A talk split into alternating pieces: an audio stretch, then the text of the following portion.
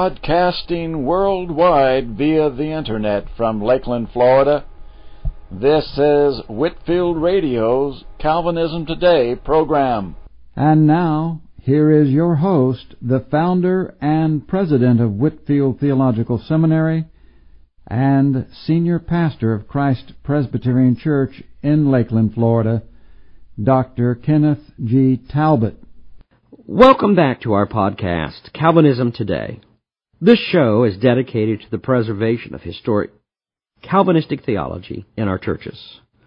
We shall also deal with the misconceptions of Calvinism and the continual drifting of those who call themselves Calvinists away from Calvinistic doctrine, proving that they're not really Calvinistic at all. My co-host is Dr. Matthew McMahon, president of A Puritan's Mind, a website dedicated to maintaining the teachings of the Reformed and Puritan teachings. Welcome back, Dr. Matt, and thank you for your participation on our show. Well, thank you for having me again. Excited to be here. Look forward to talking about Calvinism. Our producer is Dr. Bill Sullivan, and Dr. Bill, we're glad to have you back with us also. Hey, I enjoy being a part of this operation. I uh, have lots of things to think about after the first show, lots of questions, a lot of other things that I would like to hear discussed. So I'm looking forward to the show today. Our show today is entitled The Roots of Calvinistic Theology. Remember, this show is dedicated to the topic of Calvinism. And so we're going to go back and look at the underlying teachings that we find in the early church. We don't have time to develop all of it, but to show that the essence of Orthodox evangelical Protestantism as it is structured and developed over time as it is entitled Calvinism, what it actually consists of. So we won't really define Calvinism in a one soundbite type way, but rather it's going to take time to go through and look at those doctrines as they were developed during the Reformation, going back to this principal teaching of the apostles and, and the apostolic fathers in the early church. Now, I realize the name tag Calvinism will not be found in the early church, since Calvin himself would not appear on the scene for a little bit better than 1400 years. However, some of the doctrines can expressly or even by implication be found in the early church in what I would call seed form. Dr. Matt, how important is it that we go back and identify these doctrinal teachings in the early history of the church? You've mentioned in our first show the importance of historical theology. Would you like to comment on that?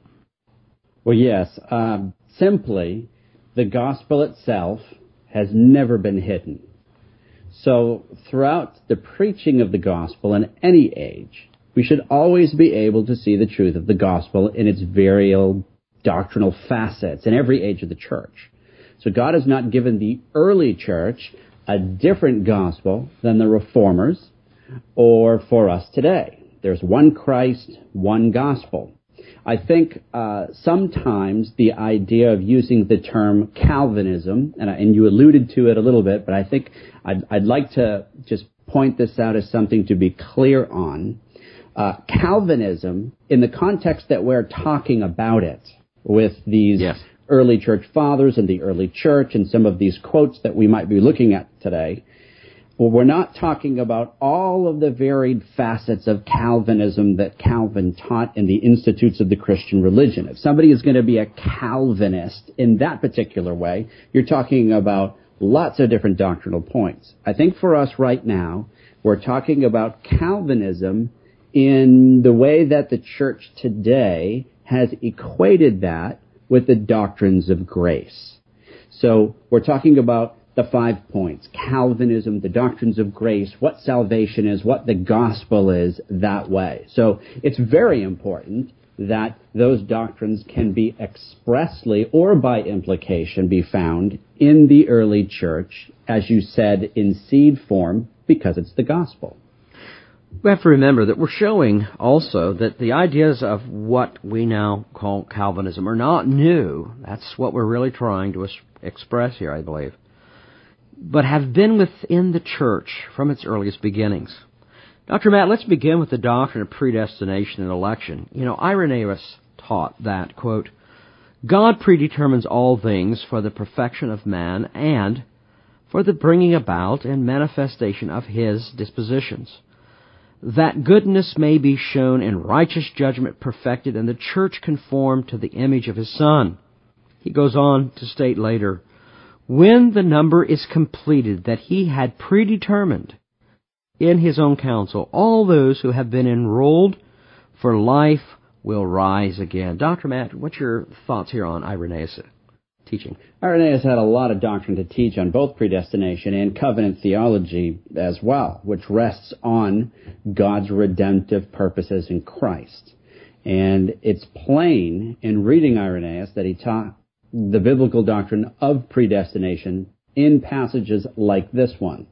Uh, God did by his most wise and holy counsel of his own will freely and unchangeably ordained whatsoever comes to pass. In other words, God predetermines all things. Correct. So whether you quote Westminster or whether you quote Irenaeus, you have the same result. The church being conformed to the image of God's Son. The emphasis being the fact that God is sovereign. You know, Calvin said that uh, in his thought the sovereignty of God was central to understanding all of the other doctrines within the structure of systematics, especially in salvation. I mean, most people, you say Calvin, they automatically think predestination. Calvin believed that the sovereignty of God is one of those aspects of doctrine that is so essential to understanding the rest. And here, Irenaeus has that very same emphasis. It is a sovereign God who is able to decree all that comes to pass in the life of man. The comprehensiveness of that decree is very important in the development that comes later over the issues of Calvinism as it relates to predestination. Because as you know, Dr. Matt, the church got into a basic discussion over whether or not God predetermines redemption from either an infra or supralapsarianistic approach. But we'll talk about that when the time comes to it.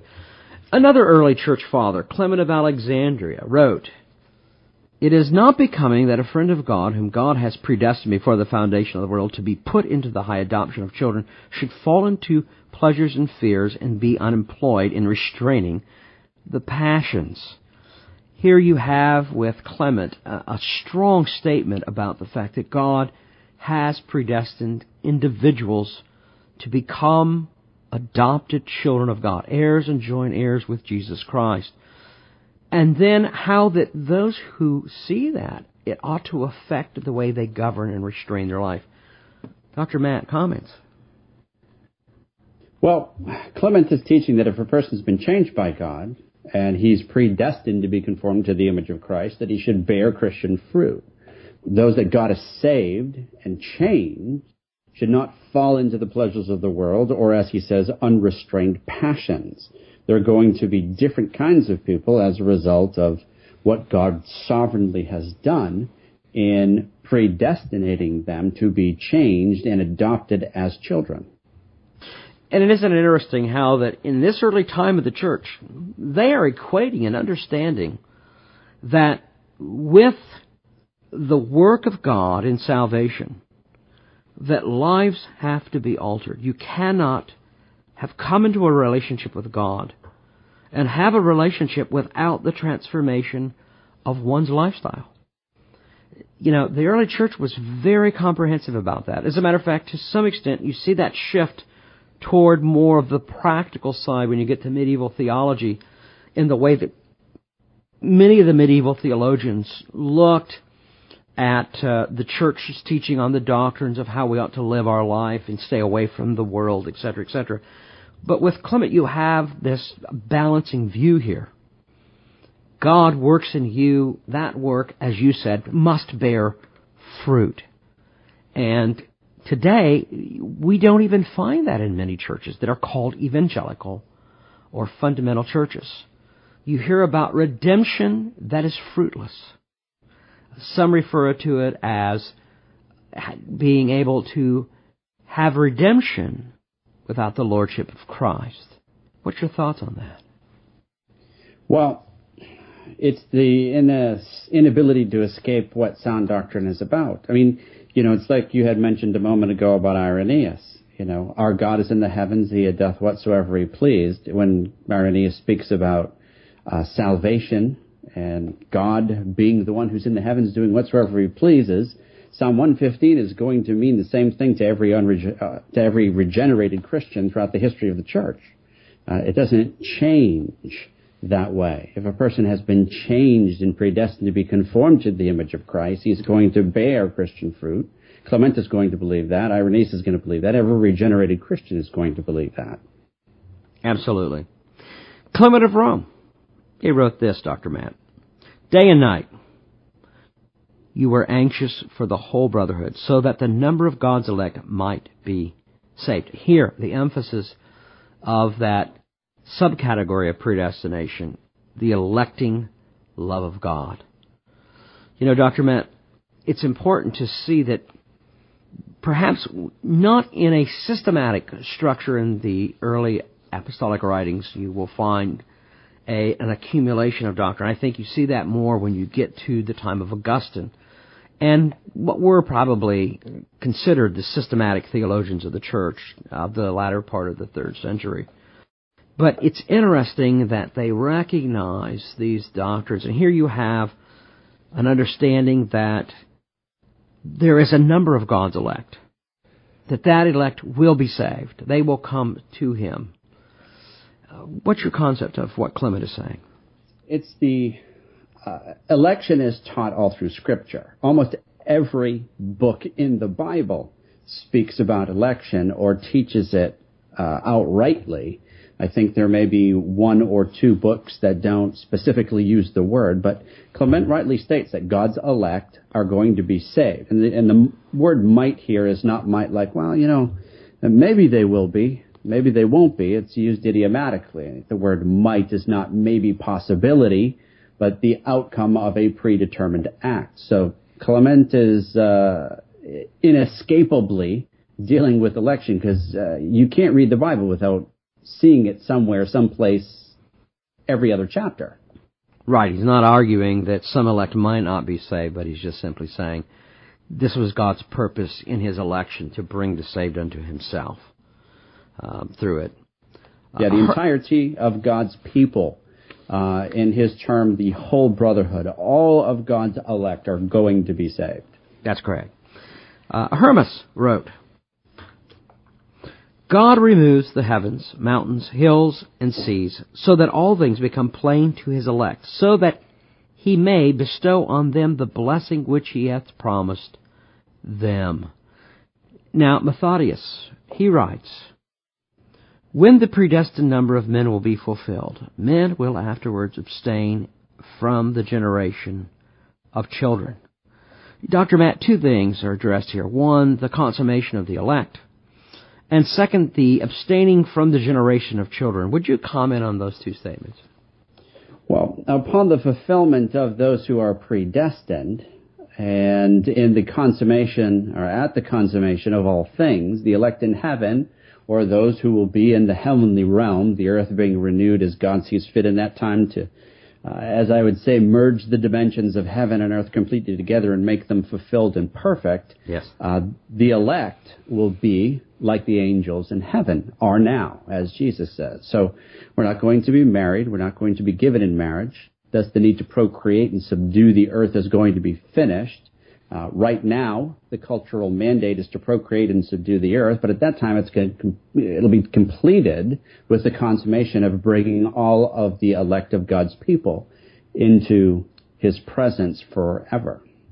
Yeah, what you know, he, he brings here also the implied understanding that God has a purpose in His created order.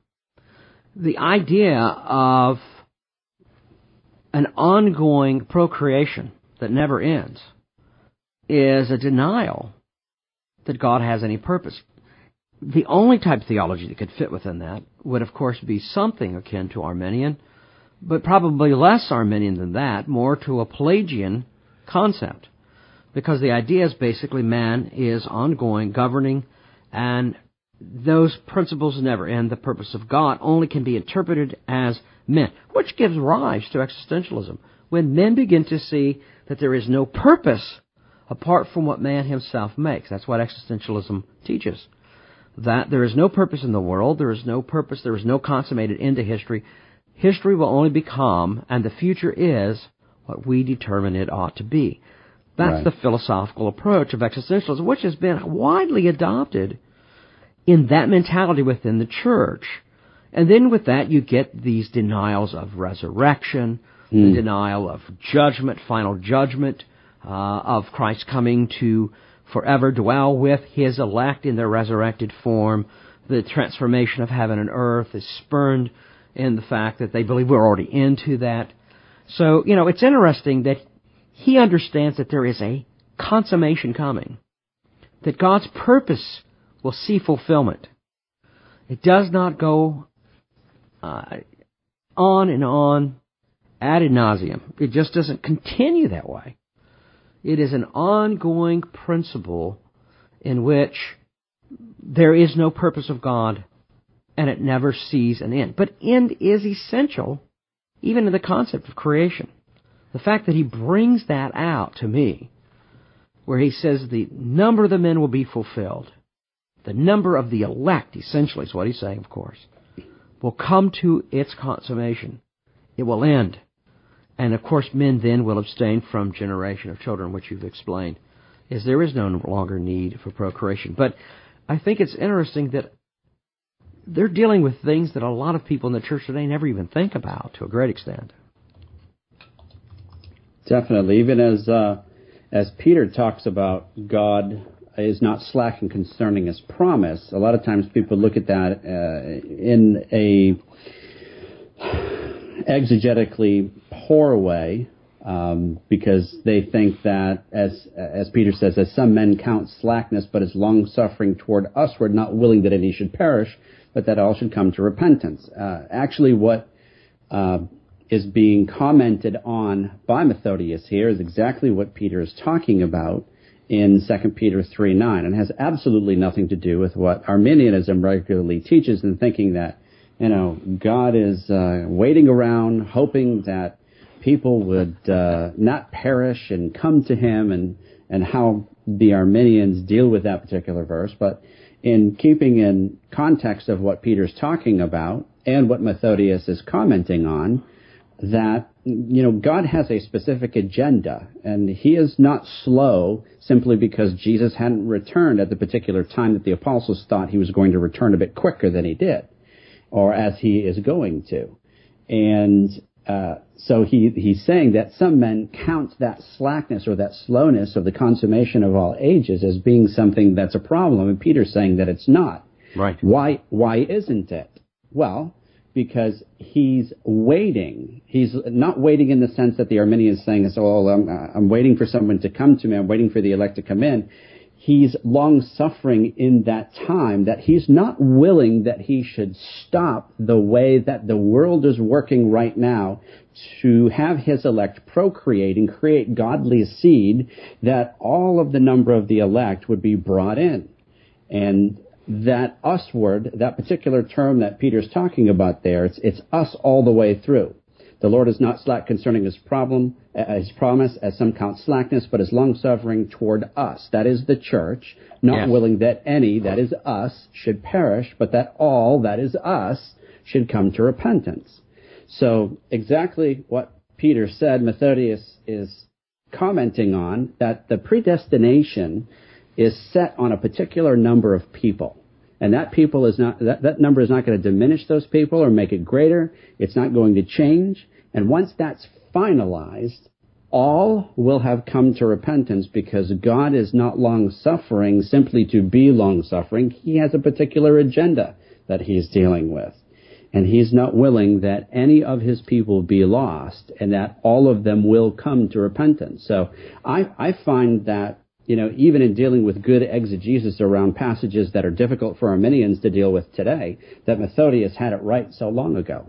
Yeah, absolutely. I agree with you. Origen. Let's move on to another early church father. In his commentary on Romans, wrote the following All these things look this way that the apostle may prove that if either Isaac or Jacob, for their merits, had been chosen to those things which they, being in the flesh, sought after, and by the works of the flesh had to be justified, then the grace of their merits might belong to their posterity of the flesh and blood also. But now, since their election does not rise from works, but from the purpose of God, again the emphasis of the purpose of God, from the will of him that calleth, he who calls men to himself, the grace of the promise is not fulfilled in the children of the flesh, but in the children of God. That is, such who likewise as they may be chosen by the purpose of God and adopted as sons. Your thoughts? Well, keep in mind that Origen had quite a few bad theological views. Uh, to say the least. yeah, to say the least, through his writings. But uh, again, I think this is really, really good to be able to quote Origen this way because on doctrines of the Scripture uh, gives us that are so blatantly and so readily taught, it's impossible to escape, or or you're just simply going to neglect them and not deal with them. So Origen, in being such a prolific writer on the Bible, taught predestination because every book in the Bible teaches predestination and election. Uh, you've got here some really great thoughts that he has uh, in dealing with things that many people today, theologians, scholars, people who are writing on the subject, are just rejecting and throwing away. Yes. Like where he talks about the grace of their merits might belong to the posterity of flesh and blood also. But now, since their election does not rise from works, from the purpose of God, and so forth, as you said, uh, the idea of merit and what merit is and what Adam merited for us in the fall and what Christ merits for us and how our works are only as filthy rags, which cannot merit eternal life. And instead we rely on the merits of what Christ accomplished. Uh, we who are given that gift, that grace of the promise, uh, it's not anything that we can do in our flesh, just as Romans says. It's not anything that the twins did, good or bad. Nothing that they could have worked but according that God's promise according to election might stand. Uh, the children of God, that is, they are those that are chosen by the purpose and power of the sovereignty of God and adopted by Him in Christ. So the whole idea of merit is something that we really need to hash out and go back to when we talk about predestination because it's so neglected today just in general. And Origen had it right.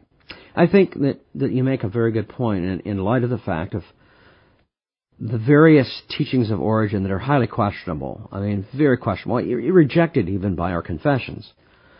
But he was so, he's seen so clearly from the scripture this doctrine of predestination, of the divine purpose of God, that God's purposes must come to pass. They consume us. We cannot resist the will of God.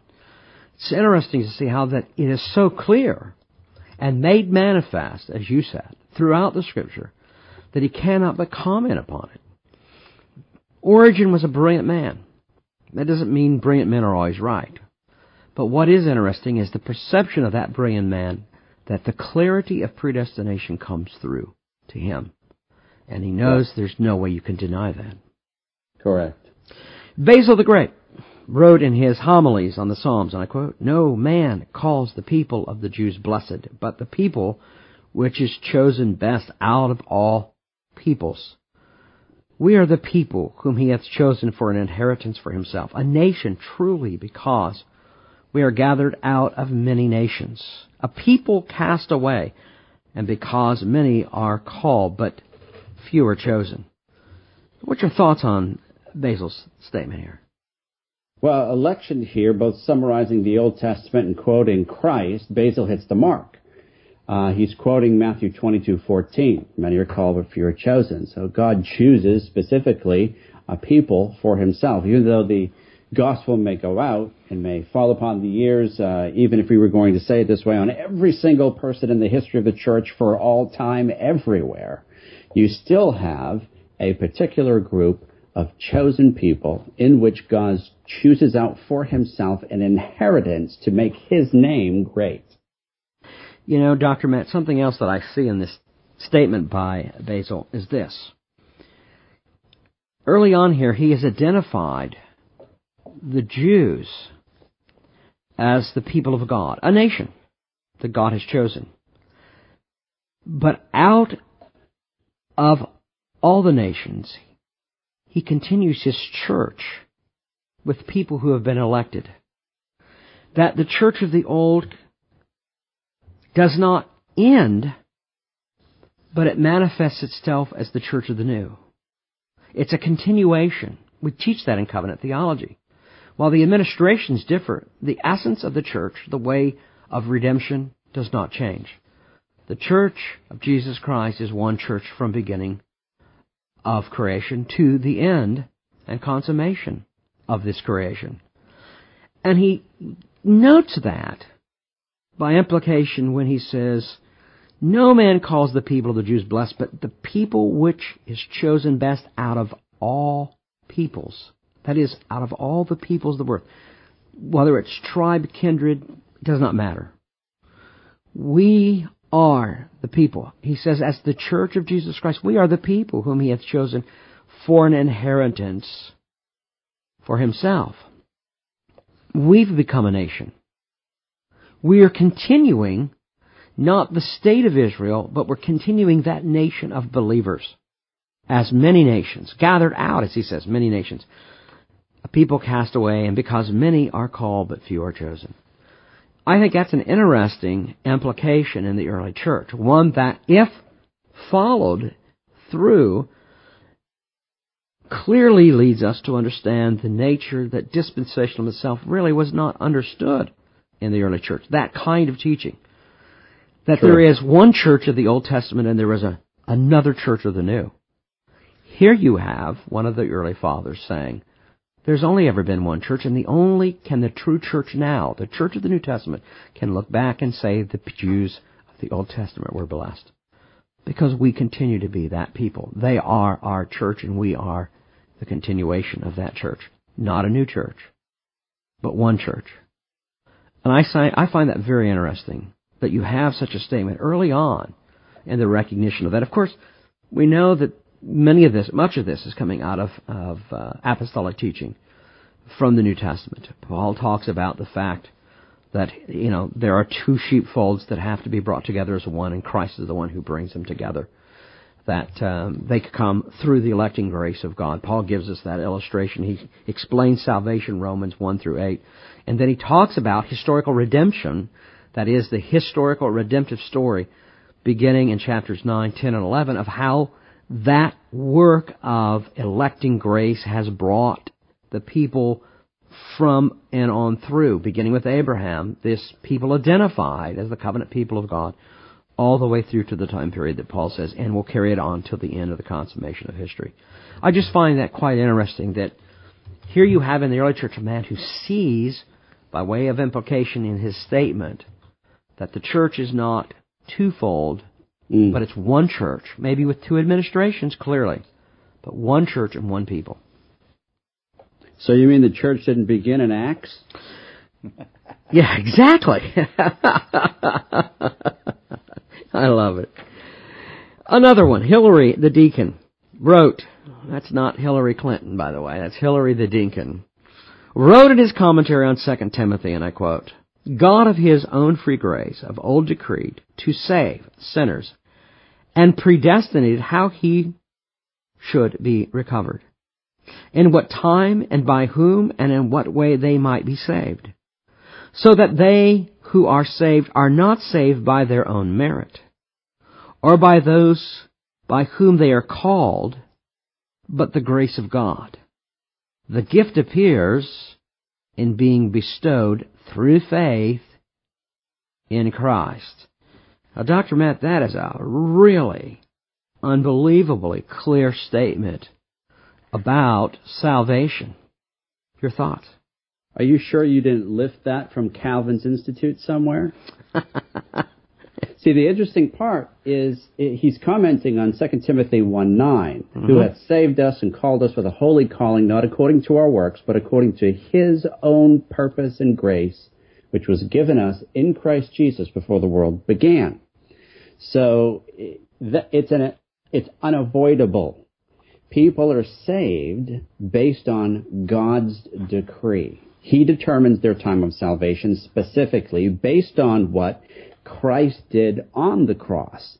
So the gift of salvation, the outworking of election, is given by grace through faith. Same information that's taught in the Reformation, same information that you're going to see being taught by the Puritans, being preached by Reformed preachers today, uh, being found in the Scriptures. Hilary, again, hits the nail on the head. The gift of God is being demonstrated through faith, right? Sola fide, in Christ, Christ alone, by grace alone. I mean, this is just the solas of the Reformation are here 1500 years beforehand. Absolutely. And could it be, I'll respond to your question, could it be that Calvin was also reading the same scripture as Hilary? I would agree. Maybe Calvin was commenting on Hilary. It could very well be. Of course, Hilary is now known as Hilary the Calvinist, right? exactly. Did uh, Calvin know the? Uh, he knew the church fathers quite well, didn't he? Especially Augustine. Absolutely, extensively quoted them. Yeah, from memory.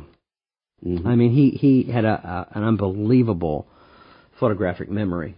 Uh, as a matter of fact, in one of his debates with a Roman Catholic, I believe it was a bishop, he had listened and listened and listened, and, and uh, Farel had been trying to get him to get up and respond to this guy because he kept saying the reformers do not know the church fathers. And when Calvin finally got fed up on the third day, he got up and he just rebukes this guy and says, It is you who do not know the fathers. And he begins to quote them. He's quoting them and he tells them where he's quoting them from, which translation, uh, what year it was published. And he just goes down the list and he quotes and he explains and quotes and explains. That day, ten priests took off their garb and walked over to the Protestant Reformation and said, We will not be a member of that church any longer. And eventually mm. that bishop also converted because, and the city voted to go Calvinistic, go Reformed, rather than going with the Roman Catholic Church. They completely repudiated their position with Rome. Because Calvin showed them, we do know the fathers. We do know what they taught, and you're not teaching what the fathers taught. Mm. The Reformation is the continuation of the church fathers. As a matter of fact, Calvin referred to himself often as an Augustinian. So I guess Calvin wasn't a Calvinist, he was an Augustinian, and the rest of us have been Calvinists who have been following Augustine. Uh, minor some of the errors that he had, we've rejected it completely out of the well, church I think by this, now. Uh, this little uh, testimony about that particular event uh, uh, certainly sheds some light on what we're discussing at the moment. Uh, yes. Mm-hmm. Well, let me move on. Tertullian wrote, we have been predestined by God before the world was to appear in the extreme end of times. And so we are trained by God for the purpose of chastising the world. It's interesting. Tertullian himself identifies the electing grace of God in his decree of predetermining those people whom he hath elected before the foundation of the world for the purpose that they will appear at the end times. They will be brought back from the grave, resurrected. As he appears, so we shall appear like him. Here again, the thing that I, I really like to emphasize is each of these men are talking about the purposes of God when we live in a world where God has no purposes, or at best, God has desires, but it really is left to men to help God see those desires. Whereas they're talking from the perspective of the purpose and the will of God can't be thwarted. How much different the theology of that day was. And I think because they elevated God for who He is, high regard and respect. Our God is a God who is sovereign. Our God who has created all things, rules over everything. To put themselves in a position to say, God has to kowtow to us. He sits in heaven and he, you know, rubs his hands together going, oh, I don't know what's going to happen next. will these people follow me or not? The whole concept is we have a God who is greater than men. He's the God who rules his creation. He's a God who, in creating, had a purpose. And especially in redemption, he had a purpose of bringing a people to himself. And he has predetermined their redemption, even to the ends of time. Which is interesting because, Dr. Matt, in there is another little Calvinistic theology that the calling of God is ongoing to the believer. Now, I think the King James Version in Romans 8:28 really perverts it when it says that we are the called, which is a passive, if I'm not mistaken, it's a passive feminine use. It's really masculine. In the Geneva Bible, they translate it, we are being called. The purpose of God is always being fulfilled in His calling us to Himself to the end of time. Here you see element of that in Tertullian. What's your thought?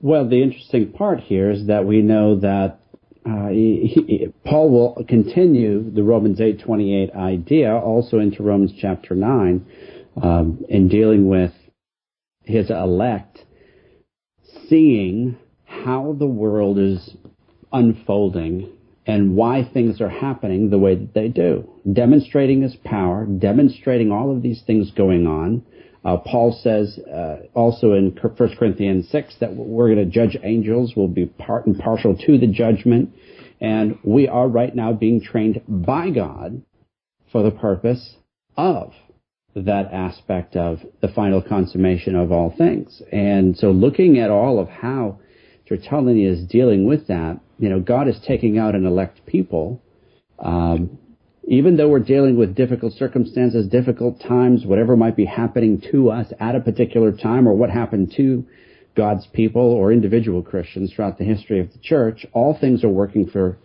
good to them that love God and that are called according to his purpose. And he's demonstrating his wrath on the vessels of destruction so that the mercy that he pours out on his elect can be even more clearly seen, which is an amazing concept in and of itself, which I think is what Tertullian is leaning towards here. We've been predestined uh, before the world, before anything had been created, to appear here, even in his thoughts, at the extreme end of times, and we're being trained as God's church militant now to be triumphant upon the consummation of the world. You know, so far we've seen under this topic the sovereignty of God. We have seen the purpose of God, the teleological meanings uh, that God has given to His creation and His purpose to bring it to an end. We have seen that God has decreed all things that belong to man, that He has in redemption predestined men whom He hath elected to Himself. Clearly, the seed forms of what eventually will be formulated as what? Is known as Calvinistic theology have so far been very demonstrated. Let us turn our attention now to another doctrine of total depravity. Irenaeus, again quoting him, writes, By means of our first parent, we were all brought into bondage by being made subject to death. That God, he goes on to say, was true and the serpent a liar was proved by the result. For death came upon those who had eaten. Along with the fruit, they fell under the power of death because they ate in disobedience. And disobedience to God entails death. For that reason, they came under the penalty of death. What's your thoughts on Irenaeus' statement here concerning original sin and depravity as it has affected man? Well, I think uh, preachers today in general need to take a lesson from Irenaeus and what he's speaking of here concerning Adam as representative. Um, because most of the time, if you ask Christians why they're sinners, they think that they're sinners because they sin. And yeah. instead, Irenaeus, in contradistinction to that, is teaching federal headship. Uh, he's teaching that Adam was chosen as our representative by God And because of what it was that happened in the garden with that representative, we are all brought into bondage and we're all made subject to death. Um, I think that, you know, just that idea alone eh, on many different theological planes and in many different theological books that are coming out today on all sorts of different topics is just absent.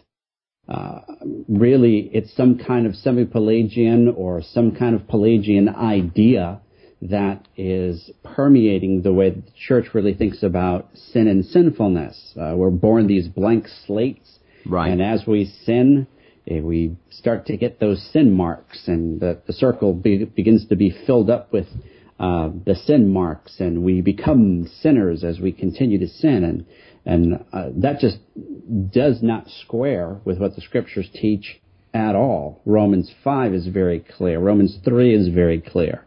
Um, along with the fruits, as Irenaeus said, they fell under the power of death because they ate in disobedience, and disobedience to God entails death. And for that reason, they came under the penalty of death, and and we thus we do. So as Adam took that test and failed that test, as our representative, we in turn are under the curse and are fallen, irregardless of whether or not uh, we enact a single sin ever. We're already headed for hell and damnation as a result of the curse that Adam enacted upon us. Uh, a lot of times people say, well, that's not fair because uh, they don't like the idea of federal headship or having a representative that way because they think they could do better having, you know, hindsight's always 2020. So they're thinking that because they, they understand what we're saying, that they could go back and kind of fix that problem where God specifically chose our first parents being without sin, perfect in that way, mutable, but still perfect, having no sin at all, and yet fell. Right. Uh, we who are already fallen are not going to do any better than what the perfect choice that God had in the garden as our representative made for us. Unfortunately, it was the fall, but fortunately for us, God had already decreed before the foundations of the world, as we already heard, as a result of that uh, fallenness, to have that Savior, who is Christ, uh, come and be our second Adam which we'll talk about in a minute. I don't want to get too far ahead of ourselves. Well, Dr. Matt, you know, I think it's very important also to realize, and I think you're putting the emphasis here because you're saying some people need to go back and take a look at this. If you alter the doctrine of depravity, it's of necessity that you change the way of salvation. Sure. Because what is required of one demands the other one must meet that requirement. Here with Irenaeus, you have a clear statement that the act of disobedience in eating the forbidden fruit and violating the commandment is what subjected not only Adam, but his whole posterity to sin. And thus, right. the penalty of death, both physical and spiritual, that man is formed first from the form, uh, from the dust of the ground, then given the breath of life in the incarnation we have the Son of God taking on himself the form of man to represent the Godhead bodily. Here again, the necessity of this whole man being represented here in the first and second Adam that you just mentioned. The whole man to the whole Christ. Christ must resurrected in order to bring the resurrection of the eternal inheritance promised to us through the Spirit to pass in the redeeming of the whole man in the particularities of each individual. That he is seen both as man, body and soul, not just a soul. And within that context, death becomes very important. If death is not both physical and spiritual, then the concept of salvation as we define it in the teaching of Scripture, within the Reform context, has got to be altered. Every time we alter it, we have to change other doctrines to fit it. Because oh, yes, there's is... not, there's no systematics whatsoever. of understanding no, there's a, truth. There's a total domino effect that happens because once you take away federal headship, once you take away that Adam is our representative, and as a result of his work and his work alone, the entire human race falls into damnation and hell without being saved in some way. Um, if you take that away, then all you have is people who do bad things, who then need to do something good to uh, redeem themselves in some way, and what not, what not a better way to do that than just to uh, choose to follow Jesus in the way that he has set for you to go to heaven based on the choice that you make not to do the bad but to do the good and um, you know believe in the cross and believe for your salvation just the domino effect starts to happen because if you take away that idea everything else starts to change and and you can't do that you take even if we go back a step and you say we take away the sovereignty of God everything changes if you take away this particular point, uh, Adam's fall, everything changes. That you start getting into Pelagianism and semi-Pelagianism and Arminianism. So it's it's exceedingly important not to get these fundamental doctrines uh, correct when you're looking at salvation. Absolutely, absolutely. Let's move on because we're running out of time. Let's go to the atonement. Justin Martyr wrote on the necessity of the incarnation of Jesus Christ to redeem us from sin. He wrote this, and I quote, Corruption became inherent in nature, so it was necessary that he who wished to save us would be someone who destroyed the essential cause of corruption. And this could not be done other than by the life that is according to nature being united to that which had received corruption. For this would destroy the corruption. At the same time, it would preserve the body that had received it with immortality for the future. Therefore, it was necessary that the Word would become possessed of a body. This was so he could deliver us from the death of natural corruption. Your thoughts on that?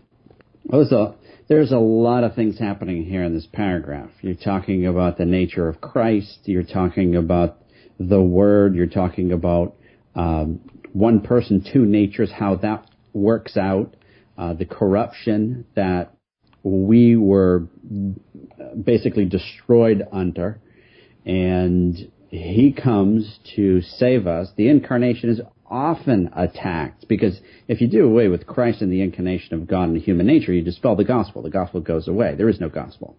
Uh, we know that the blood of bulls doesn't save, so the Word became flesh and the world dwelt among us. And he is forever the sacrifice of his people because only an infinite, untainted human sacrifice willingly coming for sin could atone for sin against an infinite God who's holy and requires an infinite sacrifice. So only God could have done this. Um, therefore, and which is why I like the way Justin says, therefore it was necessary that the Word right. would become possessed of a body that he could deliver us from the death of natural corruption.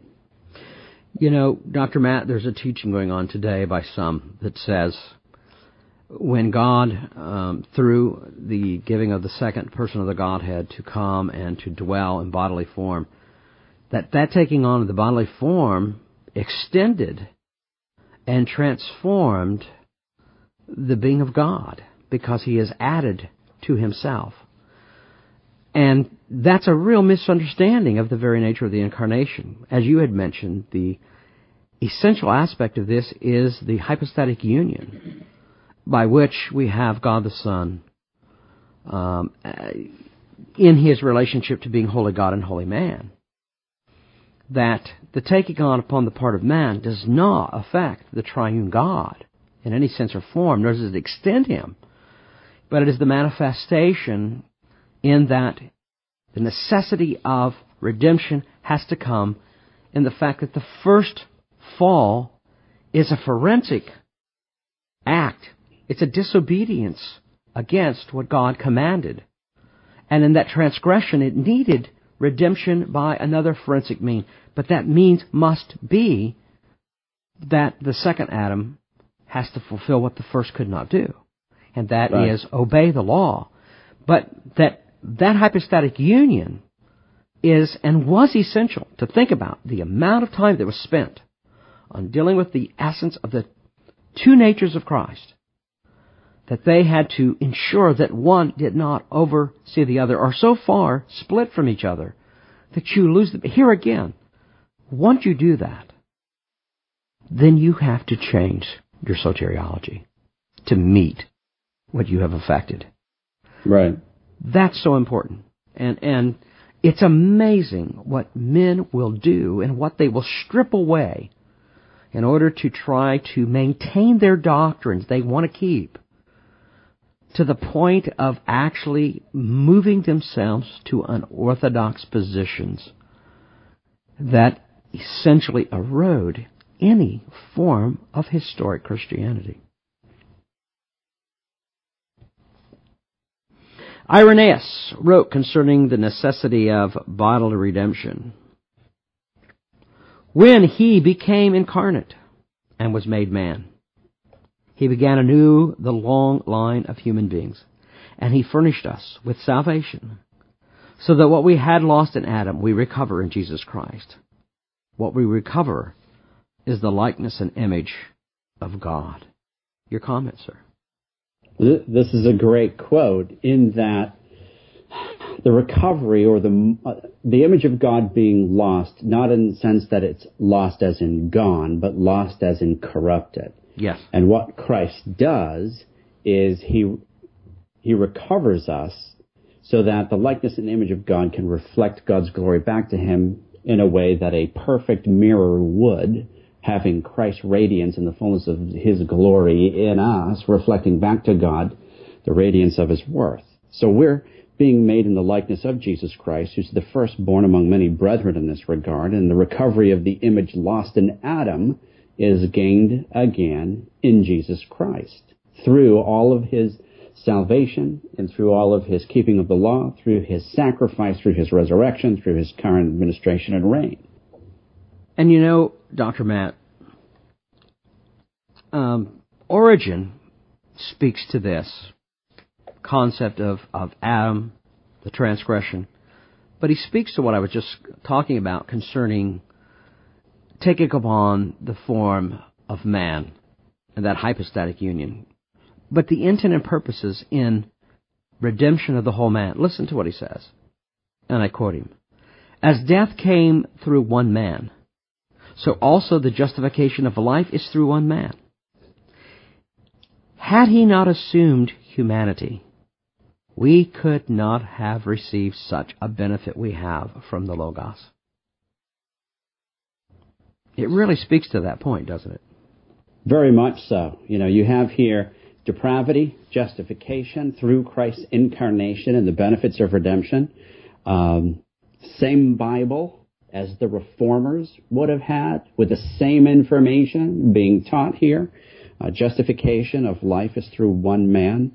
Um, maybe a little bit of a practical spin, where Origen said that he had not assumed, had he not assumed humanity, we would not have received the benefit that we have from the Logos. You know, a lot of people, when they think about what Jesus did, they, of, they often see the domino effect falling into practical areas. For example, like the doctrine of hell. And I know that's a little bit off subject from the doctrine of depravity here, but in terms of depravity, uh, unless somebody is regenerated and saved, they go to hell.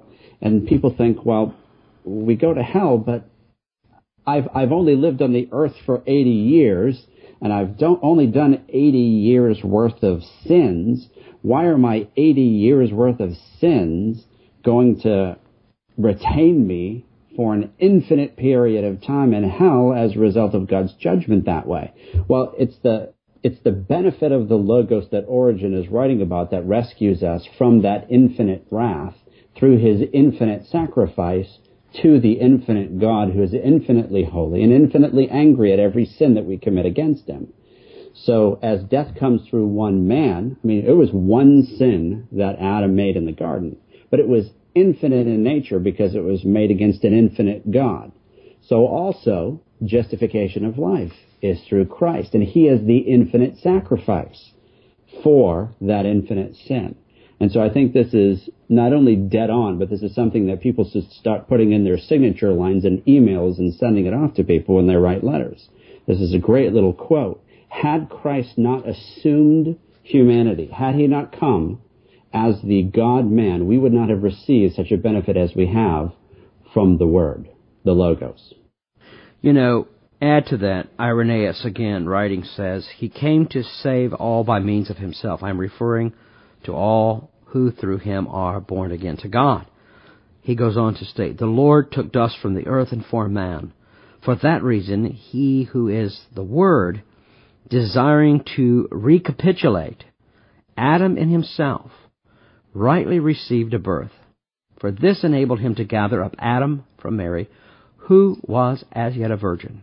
If the former was taken from the dust, Adam, and God was his maker, it was necessary that the second also, making a recapitulation in himself, should be formed as man by God. For if he had not received the substance of flesh from a human being, he would have been neither man nor the Son of Man. And if he was not made into what we are, he did not great thing in which he suffered. In other words, he did not do that great thing in which he suffered and endured. But everyone will allow that we are a body taken from the earth and a soul receiving spirit from God. Therefore, the Word of God was made into this too, thereby recapitulating in himself his own handiwork. I think clearly what you have here with Irenaeus is again an affirmation of the necessity of atonement coming through the shedding of blood. That without that shedding of blood, there is no redemption. Tertullian said, Grace with the Lord, and once learned and undertaken by, should never afterwards be canceled by the repetition, uh, re- repetition of sin. We, because of the grace that has been given to us through the work of Jesus Christ, need to know how we are to live. And in that statement, he goes on to, to add to that concept of the redemption that there is an eternal life that is given to us. Here again, eternal salvation. Doctrines being taught. It's amazing, Dr. Matt, that in the first three centuries of the church, here we have such plain doctrinal teachings that, as you rightfully said, could have been simply opening Calvin's Institutes and reading from them because they clearly mirror his teaching. And that's because he not only studied the scripture, but he came to the same conclusion through his own exegesis. He studied also the fathers. Not that the fathers were infallible, but he knew that great men had walked before him who had spent time in exegeting the scripture, and searching it out, trying to understand what were those essential doctrines that make up the Christian faith. And so you see this unanimity, this coherency and cogency in the teaching that is actually quite amazing, do you not believe? Well, I find this to, uh, not only be an amazing quotation, but also uh, the beginning here is very blatant, and not only blatant, but correcting as well because Irenaeus not only gave a statement of what it is that Jesus came to do, but he also gave a corrective statement to the effectiveness and mm-hmm. extent mm-hmm. of who Jesus came to do this for. Uh, it's uh, just to read it again. He came to save all by means of himself. And then he says, I am referring to all who through him are born again to God. Right. Uh, which is already a limiting statement on the extent of the atonement. Absolutely. Which is uh, amazingly clear. And then it continues on talking about what he did in suffering and enduring and taking a body and um, being the one to recapitulate God's handiwork to bring them back into a glorious state. So it's interesting that Jesus came specifically to die on behalf of those who through him are born again to God. It's a vicarious or substitutionary death. Can only be accomplished by Christ through the incarnation in order to redeem man that in that atonement it has a direct purpose. Again, the concept of God's purpose in Christ, in the purpose by which he hath elected a people to be in Christ, brought through him, not apart from him. He doesn't make a way for salvation. He is the salvation. That through him, as you point out, his atonement is directed to those who are to be born again, who are the elect of God. For he has already spoken about the fact that these are the elect of God.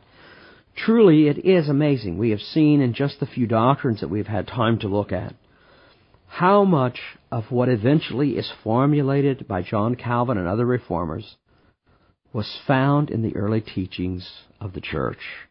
Dr. Matt, do you have any final comments on what we've covered today?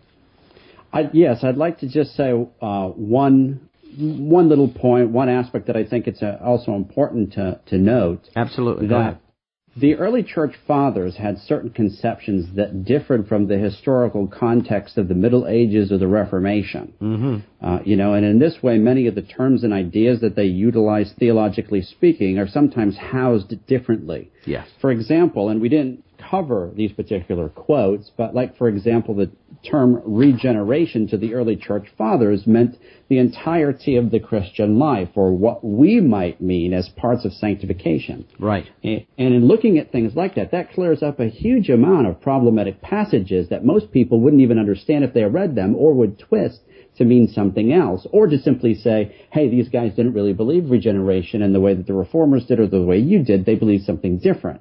So you know, even in our day, or even as far back as the Reformation, that the term regeneration, for example, is used more specifically of the initial step of conversion and the change of heart by the Spirit of God.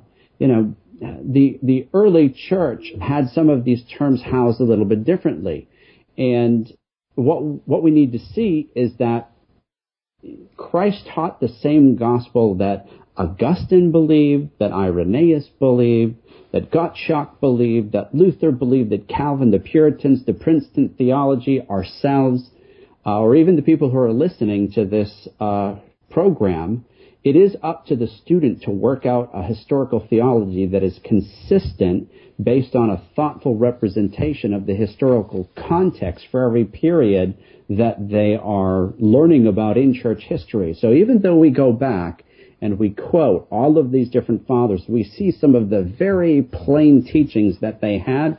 We also have to be aware that as we read the voluminous volumes of their writings, mm-hmm. that they said a lot of a lot of things, and those things have to be taken in context. And the student has to be careful about the way that they read some of their present day ideas into what the early church fathers said or how they taught something.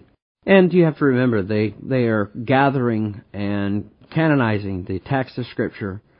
And so when you get to the later time periods, we're looking at teachings that had never had time to have gone back and to review the concept of the canon of the New Testament and relate it to the Old Testament so that you have formulations that even up to the time of Calvin are only being cast forth in what we would consider a more consistent understanding.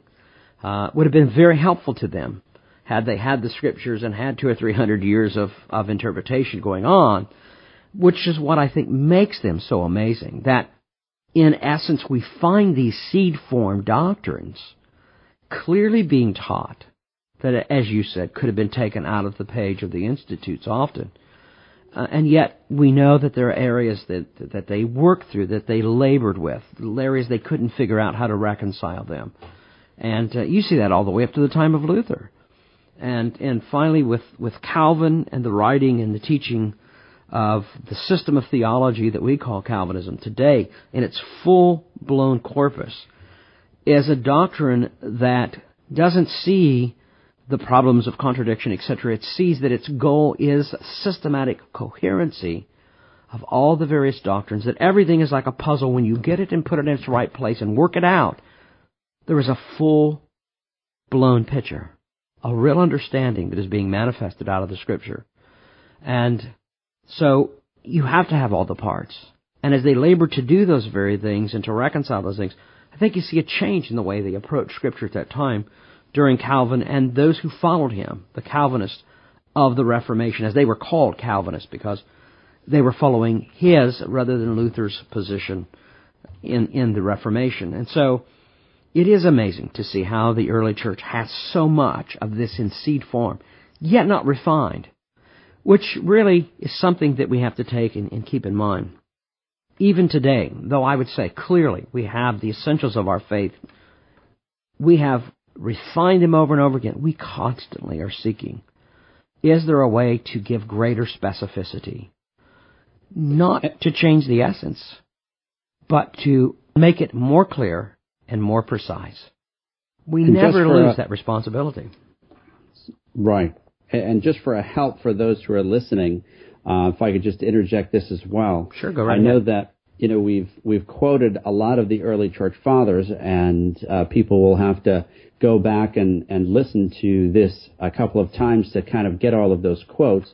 But I've also taken uh, all of these quotes and some others from the early church and posted them uh, in uh, anticipation of being able to talk about this on Calvinism today uh, at a Puritan's mind so that they could also read some of these quotes for themselves. So if they go out to the main page of a Puritan's Mind at www.apuritansmind.com, uh, they'll see under the What's New section a, link there that says Calvinism in the Early Church, and they can click on that and read all of the quotes that we just read and a few others that deal with some of the topics that we've talked about.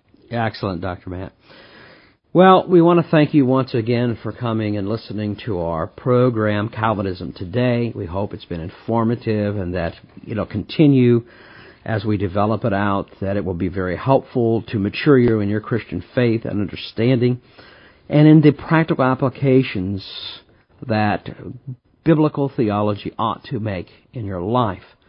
It must be a balanced understanding of doctrine and practice. Uh, also, if you have a chance, uh, whether you're listening through sermon audio or some other form that we've got out there or another website, don't forget to go to whitefieldmedia.com and visit our site. It's being developed. We're going to be working toward getting new things up in the near future. But we want to thank you for joining us in our broadcast of Calvinism today. We pray and ask that you would keep our ministry in your prayers before the Lord. Support it by telling others about the show. Dr. McMahon, Dr. Sullivan, thank you for your participation again in our program. Until next time, may God bless you and keep you in His grace. Are you considering seminary education? Let Whitefield Theological Seminary provide your educational needs. Whitefield offers master and doctoral degree programs through distance education in ministry, theological studies, biblical counseling, and Christian education. You can complete your studies for the ministry or other church vocations in the privacy of your home in conjunction with your local church. For students who have never been to college, check out the Bachelor Divinity Degree program. Whitefield also offers lay study programs. Go to www.whitefield.edu for additional information. Remember, Whitefield offers classical Reformed theological education. Whitefield Theological Seminary, training a new generation of ministers around the world to disciple the nations in the theology of the Reformation. Parents, are you looking for a college to send your children to in the near future? Hi, I'm Dr. Randall Talbot, the Executive Vice President and Academic Dean of Whitefield College. Let me share with you why I think you should consider Whitefield College. First, Whitefield brings a Christian college education home to you. We are a distant, learning, online institution. Second, Whitefield provides a biblical worldview college education. Third, affordability. Because we are a distance learning institution, we can provide a high academic education that you can afford. The average tuition for most online colleges is $300 or more per credit hour. At Whitfield, we charge $80 per credit hour.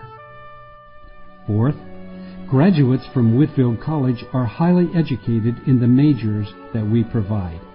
We have graduates that have entered graduate schools all across the country in various different fields. Institutions like the University of Massachusetts of North Dartmouth, Liberty University Law School, and various seminaries. If you would like further information, you may visit the Whitefield College website at whitefieldcollege.org or you may call the college offices at 863 683 7899. I am looking forward to hearing from you. A Puritan's Mind is a website dedicated to the gospel of Jesus Christ and the glory of God.